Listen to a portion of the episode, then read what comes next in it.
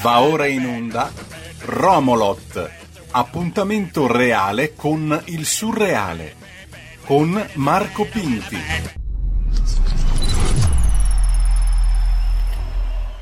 Bebbe, bebbe, bebbe, bebbe, bebbe, bebbe, bebbe, bebbe.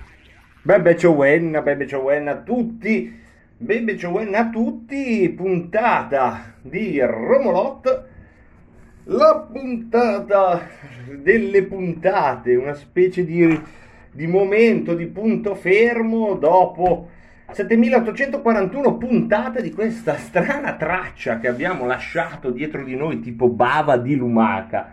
Ah, quanti ricordi, la bava di lumaca. Ah, un momento di sospiro per tutti gli ascoltatori affezionati alla bava di lumaca. C'era anche un'altra cosa ter- terrificante che è stata nei miei incubi per molto tempo, ora come molti traumi è stata cancellata ed era c'era la bava di lumaca e poi c'era ah sì l'olio di marmotta brr, che paura. Mamma mia momenti qualcuno di voi sa di cosa sto parlando? Secondo me la maggioranza ragazzi ragazzi ma quanto orgoglio aver, aver avuto a che fare anche con queste immagini. Dentro nella mia testa la mia di chi? Del Marco Pinti. Benvenuti, benvenuti puntata di Romolot. Statica, ferma. Perché mi piace quando esce dalla casa, quando fa tutte le robe. No, oggi puntata che invece dedichiamo così a tirare le somme di queste prime 7941 puntate che invece secondo la numerazione araba sarebbero solo 16, ma sapete i numeri arabi non sono affidabili, i numeri romani lasciamo perdere, quindi i numeri pintiani invece dicono 7446, perché ovviamente ogni puntata è composta da più puntate. La voce che state sentendo Ecco, una cosa che devo fare è calmarmi quando faccio la radio, sia quando sono in studio, sia quando faccio Romolot. Sembra sempre che ho un calabrone che mi sta inseguendo. Stai calmo, Pinky. Stai calmo, la voce che state sentendo, belle signore a casa, è la voce del Marco Pinti. Ah, buonasera, buon venerdì. A tout le monde, buon venerdì a tout le monde, puntata in cui tiriamo le somme di queste prime 7000 puntate che poi secondo il calendario apposto da Giulio Cesare eh, corrisponderebbero insomma per eh, gli umani a quattro mesi più o meno, sì, no? Perché marzo fa tre, luglio fa sette, in mezzo ce n'è quattro. Ebbene, bene, bene, il Pinky che in questi quattro mesi se n'è stato in una capitale del mondo, non nella capitale del mondo, ma in una delle capitali del mondo, oggi mi sento di potervi dare qualche indizio. Potrebbe essere la Birmania perché il caldo è tanto umido quanto quello che potreste sperimentare se mai vi avventuraste nel mercato di Rangoon. E Rangoon, diciamocelo anche così, sottovoce, con pieno rispetto per i birmani all'ascolto, è forse uno dei nomi più brutti per una capitale del mondo. Ma detto questo, il Pinky, che insomma qui in questo posto dove ecco che ecco la sirena se la sentite ecco questo posto dove faccio le false licenze quindi ogni volta che c'è una sirena tac un momento insomma, sempre un po' paura sempre il caminetto acceso pronto a vanificare il lavoro di una vita e anche, anche al di là delle false licenze come sapete sta prestando prestando a parola grossa insomma è, è, è lì è lì dalle parti dalle parti di una personalità non la sua che non frequenta da tempo, ma di un'altra personalità che è lì. Il Pinky è nelle prossimità, diciamo, di questa, di questa persona che chiameremo San Benedetto, come la bottiglia d'acqua che abbiamo qui davanti. Quanto è bello quando la realtà che abbiamo più vicino ci offre uno spunto. Ecco, Pinti che da quattro mesi dice di essere nel monastero di San Benedetto e quindi si occupa, e quindi si occupa, posso dire che sono nel monastero di San Benedetto, ecco, lo, lo, state forse intuendo da alcuni particolari, posso, ah non posso, benissimo, allora San Benedetto, oligominerale, ecco, sono lì, nell'oligominerale. Cosa ho imparato in quattro mesi nell'oligominerale? Ma la prima cosa che mi viene da dirvi è che ci sono, uh, Pinti la stai per fare lunga, sì la faccio lunga perché la trasmissione radio io devo parlare, voi fate quello che volete, non sono mica qui a dire ascoltate ogni singola parola, prendete appunti che poi interrogo, state lì tranquillini, la prendo lunga perché ho addirittura pensato che insomma è un evento, eh, quando, quando, succede è sempre interessante. Cioè, vi capita mai di pensare una cosa, ma, ma, proprio quella come quella che ho pensato io, no? Vi do il titolo. Ci sono uno, due, almeno tre modi di andare a scuola da qualcuno. No? Questa è la mia tesi ci sono almeno tre modi di andare a scuola da qualcuno. È bello quando pensi un sistema e riesci a chiuderlo, poi non del tutto, eh, perché almeno, quell'almeno lì lo lascio sempre aperto, magari c'è un quarto modo, anzi sicuramente mi viene già in mente, c'è un quarto modo. Comunque il primo modo di andare a scuola da qualcuno è andare da uno che fa una lezione. Questo è quello che abbiamo sperimentato tutti ed è, non so se anche nella vostra esperienza, ma nella mia sì, il modo in cui è più difficile imparare. Alcuni sono molto bravi e invece sono, si riesce, insomma, poi no? disegnano davvero delle mappe solo con le parole, poi tu quando nella vita ti trovi in quelle situazioni lì, ripensi alle mappe, sei tranquillo, sai che di lì c'è quella strada, di là c'è quell'altra strada. Sapete, no? Professori, insegnanti, corsi di laurea, formazione classica. C'è lì uno che ti spiega cosa, come, si, come funziona la Costituzione. No? E tu non l'hai mai presa in mano, però sei lì e lì lui te lo insegna, articolo 1, quella roba qua, articolo 2, quella roba qua. Non hai mai visto un parlamentare in vita tua, non, forse l'hai visto in televisione, ma non, puoi anche, non importa, ci pensa lui, ti prende lui, ti fa vedere tutto lo scheletro. E quella roba lì è, è il primo modo di imparare, insomma è il meno utile nella mia sgangherata esistenza sono pochi quelli che sono bravi a insegnarti qualcosa solo con le parole, no? Sono però pochi. E poi c'è sempre quella cosa che ci vuole un po' a liberarsene, perché quando uno spiega solo con le parole, soprattutto quando non è una cosa tecnica, ma è filosofia, morale, etica, principi, religione, poi dopo c'hai sempre quella tentazione teppistica, davvero da stronzi, diciamocelo, proprio da stronzi, quando uno spiega le cose molto belle, poi di andare a dire, eh, però lui non le fa, eh, ma non le fa, eh, ma guarda questa incoerenza, eh, dice che è bella la povertà, ma è ricco, eh, ma sì, eh, è tutta una roba che, sì, eh, uno ha anche ragione a pensarle, queste robe, però ti perdi poi, no? Anche in quelli bravi il disegno d'insieme. Eh, sono come delle interferenze, insomma. Tutto questo per dire che il primo modo di imparare è quello lì, quello che peraltro ci propina a scuola, eh, che... quindi è purtroppo quello più famoso. Ce ne sono però altri due, almeno altri due. Il secondo modo è quello di avere a che fare con persone che fanno un determinato lavoro, qualsiasi lavoro, eh, qualsiasi. Infatti non è che voglio stare qua a parlare dei fatti miei, voglio capire cosa ho capito partendo dai fatti miei che può interessare a tutti. Mettiamo un odontotecnico della Mittel Europa, che sta lì eh, con le sue macchine utensili e fa l'odontotecnico della Mittel Europa. Ecco, uno che fa l'odontotecnico, ci sono molti modi per farlo, ma uno metodico, ad esempio, no? uno che fa sempre gli stessi gesti, mette lì la dentiera, che brutto esempio, mi fa un po', fa un po' ribrezzo alla gente normale, vabbè, tanto noi ci ascoltano solo gli odontotecnici, quindi noi puntiamo sul settore, vabbè, mette lì tutte le cose, la colla della dentiera, la adesso entrate in una dimensione parallela, cosa il pinti immagina che faccia un odontotecnico, benvenuti, il biglietto è gratis, la prima corsa almeno, mette lì la colla, poi mette lì, mm, cosa mette un tecnico? Beh, sì, gli altri strumentini che hanno, il, bisturino, la pinzetta, il pennellino, il gessetto, no? E immaginiamo che questo qua, tu sei lì che vuoi imparare a fare l'odontotecnico, mette tutti gli strumenti intorno e poi li usa sempre con la stessa sequenza, no? Tac, prende la colla, fa quella roba, prende quella...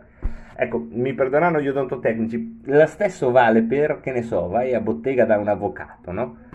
Che prepara sempre le arringhe allo stesso modo. E tu, anche senza una lezione in cui lui ti spiega come si fa, alla terza volta che lo vedi fare, qualcosa impari. No, prima legge tutto quello che riguarda l'imputato, poi legge, ah, poi fa questo, poi guarda i... Ah, tu la terza volta impari come un metodo. Non te l'ha insegnato, eh? vieni qua ti spiego il metodo, però se tu guardi la terza volta... E questo è già un modo di imparare che è molto generoso, eh? le persone che poi si lasciano guardare nel loro metodo sono molto generose, è raro questo. Molto spesso invece eh, sono, le persone sono più che altro gelose no? di far vedere come arrivano da 0 a 10. Tanto fuori c'è un vociare di strada, ma fa solo vita, bello. Quindi questo è il secondo, secondo modo. Il terzo modo, che ha a che fare con San Benedetto, è, è quello più bizzarro, perché impari ma non hai alcuna coscienza di imparare. Ed è il, lo stare a contatto con persone di talento. Talento è il contrario di quello che ho detto fin qui, cioè non c'è nessuna ripetizione fissa, se no non è talento, è tecnica. Per carità, sì, anche il pittore di talento fa quei gesti lì, ma più è di talento più lo fa in maniera scomposta, no? Perché sta già pensando a come disegnerà quella roba lì, sta già pensando a tutta un'altra serie di robe. È molto difficile avere la percezione di imparare qualcosa quando stai di fianco alle persone di talento, perché quello che ti danno non è una serie di eventi che tu puoi memorizzare e replicare, ma è una specie di vibrazione che devi imparare a sentire. Non è mica facile, eh, perché anche se impari a sentirla, poi riuscire a starci è dura, eh, perché non è la tua, tu non ce l'hai magari tutto quel talento lì o non hai quel talento lì, però qualcosa in qualche modo riescono a trasmetterti. E nel caso di San Benedetto, secondo me, si può parlare di, eh, di una serie di, mm, di, vibrazioni. E qui ve la butto lì, sono un po' quelle che, che colgo io e che non so se vedete, però già, già, si vede che devo fare un passaggio di, di parole, no? Mentre il talento, tac, te lo dice, non, non devi stare neanche a parlarne. Faccio questo sforzo per cercare di spiegarlo a me e spiegarlo a voi. La prima vibrazione è la, non esitare. Questa qui è una cosa pazzesca, eh? Devo dire, da quando lavoro nel monastero di San Benedetto, proprio non esitare. Cioè, io non credo di averlo mai visto esitare San Benedetto, mai in nessuna occasione. Ma mai. Ma ne, ne, davanti a, alle cose più banali, che posso, magari sì, più che esitare può fermarsi un attimo e ridere di una situazione, di un paradosso, ma non è l'esitazione che insomma, io avrei, no? Mettiamo che San Benedetto deve andare dall'imperatore. Eh, io fuori dalla porta dell'imperatore, ma ancora prima, quando sono ancora sul mulo per la strada per andare ad Aquisgrana, sono lì che dico, madonna, devo andare dall'imperatore, porca vacca, farei le prove. No, San Benedetto va dall'imperatore e se ha 5 minuti prima di andare dall'imperatore, se, lì, se, se, sulla strada di Aquisgrana, prima del Palazzo Reale, lui ha 5 minuti di anticipo e c'è un parrucchiere aperto e deve darsi una, una spuntata ai capelli, San Benedetto va a tagliarsi i capelli, entra e dice, senza esitare, entra e dice, avete 5 minuti, per, eh, è libero, ma proprio 5 minuti, una spuntatina, perché sapete com'è, poi con questa naturalezza potrebbe dire, perché tra 5 minuti devo andare da, dall'imperatore io e pensare al parrucchiere per entrare a San Benedetto, già lì, poi dopo dire, ah, 5 minuti, no, se si può, eh, però eh, il problema è che devo andare all'imperatore, e lo dice come se dovesse andare dal commercialista, no? Quindi c'è un, un, non esitare, poi c'è quest'altra cosa che è una vibrazione mol, molto più comune di quel che si pensi e molto più rara di quel che si pensi, che è, ehm, come si può dire, quelle persone che davanti a qualsiasi circostanza sono più o meno sempre loro, no? È, è abbastanza comune, è abbastanza raro, no? Ognuno di voi sta pensando a qualcuno nella sua vita, a persone che conosci, che sono così, no? che tu le puoi mettere, sapete quelle persone tu le puoi mettere a fare la commessa da Tezenis, le puoi mettere a fare eh, la, la vicepresidente del Consiglio europeo, la puoi mettere su una stazione orbitante eh, della NASA e nella tua immaginazione, ma senti che ci stai azzeccando, più o meno è sempre la stessa misura. Ecco, questa è un'altra delle caratteristiche più o meno, secondo me, di San Benedetto, che poi sai, facendo il lavoro di San Benedetto è mica facile, eh, perché poi ogni giorno una piazza, una predica, eh, il monastero, mandare avanti, eh, quell'altra roba lì, ora et labora, eh, le ore, poi i monaci che sono bravi, quelli che sono meno bravi, e l'orto, le carote, le patate, è un casino, un casino, un casino. Quindi non esitare. La seconda regola, secondo me, è non voltarti, che, che, mi sembra di capire da San Benedetto, eh, lui mica le dice, se io sono dietro cerco di capire, non voltarti indietro. Interessante, no? Tu fai una cosa, San Benedetto fa una cosa, magari sbaglia strada, se succede a San Benedetto, succede a tutti, eh, poi che ne sai, eh, le, le, vie, eh, non è che Cassia, Aurelia, non è che oh, siamo nel Medioevo, eh, non è che sono tutte indicate bene. Uno sbaglia e dice: Ma qua è la Cassia, no, poi è l'Aurelia. Vabbè, è l'Aurelia, ok, eh, dobbiamo tornare sulla Cassia. Non è che si mette a dire: No, ecco, hanno sbagliato, hai sbagliato, non mi hai detto, quell'altro è colpa sua. No, proprio non voltarsi indietro, in questo senso, eh. Poi c'è anche, sì, forse anche un rapporto col passato come un, una cosa che San Benedetto sta posticipando, dice, vabbè, poi ne parleremo, adesso troppo da fare, ora te la porra, abbiamo da mandare avanti un monastero, poi parleremo, il passaggio ci sarà tempo. Terza regola è il, il perenne movimento di San Benedetto, che è una cosa che si vede anche quando è nel monastero, nella sua celletta, nella sua insomma, biblioteca dove c'è l'abate, ecco, anche lì San Benedetto sta mai fermo. E se sta fermo col corpo non sta fermo con le gambe, se sta fermo con le gambe non sta fermo con gli occhi, se sta fermo con gli occhi non sta fermo con le orecchie. E guarda e dice, eh, a questa, ta, ta, ta, e tu dici, ma allora è distratto San Benedetto, perché io al posto suo non riuscirei no, ad avere questo movimento continuo, di fare cinque conversazioni, sembra, a volte sembra quegli scacchisti che fanno cinque partite contemporaneamente, no? E tu sei lì con la tua partitina e dici, vabbè dai, sta facendo altre cinque, sarà neanche accorto che ho mosso il cavallo, invece si è accorto che hai mosso il cavallo, e poi tac, tac, tac. E perché c'è questa cosa, è come una specie di capacità anche questa, no? Di stare sempre in movimento, ma non basta spiegarlo, perché questo stare sempre in movimento è come se attraesse e assorbisse roba da intorno.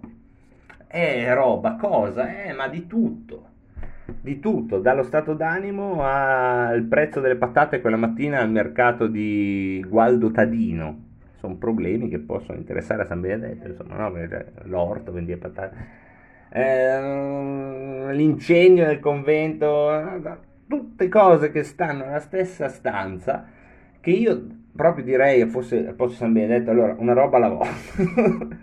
E lentamente. E cioè, San Benedetto sembra che le prenda tutte ne fa una specie di pastone e te dici vabbè dentro lì si perdono. E invece no.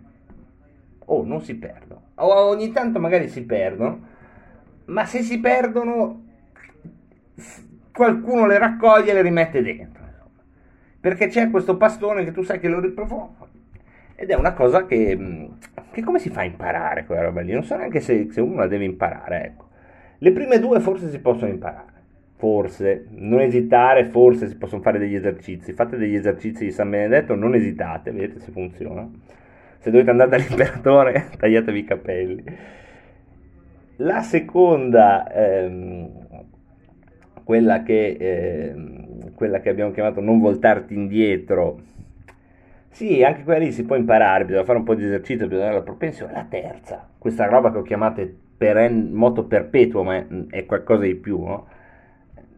Però lì proprio no, devi proprio stare lì e niente, guardi che accade e e prendi atto no? quando vedi certi, certi, esseri viventi che fanno delle cose un po' che non capisci al National Geographic, ma come fanno? Ecco, le guardi e basta, dici, ma pensa a te, che roba. Beh, puntata dedicata a San Benedetto, ovviamente in senso storico, no? Stiamo parlando, è la nostra puntata dedicata al Medioevo, qua a Romolot. Se qualcuno avesse voluto leggerci dei significati ulteriori lo fa a suo rischio e pericolo, perché ovviamente noi abbiamo parlato solo di San Benedetto e ne abbiamo parlato, giuro, perché al momento dell'improvvisazione è comparsa l'acqua San Benedetto, tanto basta, boom, a chiedere una grazia a San Benedetto e quale può essere? Ah, a proposito, per qualche settimana Romolot va, in, va nel bosco, sparisce la traccia perché il Pinky fisicamente andrà nei boschi e quindi nei boschi non riesco a farla la trasmissione. Però insomma pensatemi, io vi penserò e mi tengo questi 20 secondi per darvi comunque appuntamento, se a Dio piace, a presto su queste nostre frequenze. A proposito, domani mattina con la rassegna stampa, se volete, alle 8. E per ringraziare Vincent Vega, Roberto Colombo, last but not least, Giulio Cesare Carnelli. Dal Marco Pinti un buon venerdì a tutti, se volete ci sentiamo domani. Avete ascoltato Romolot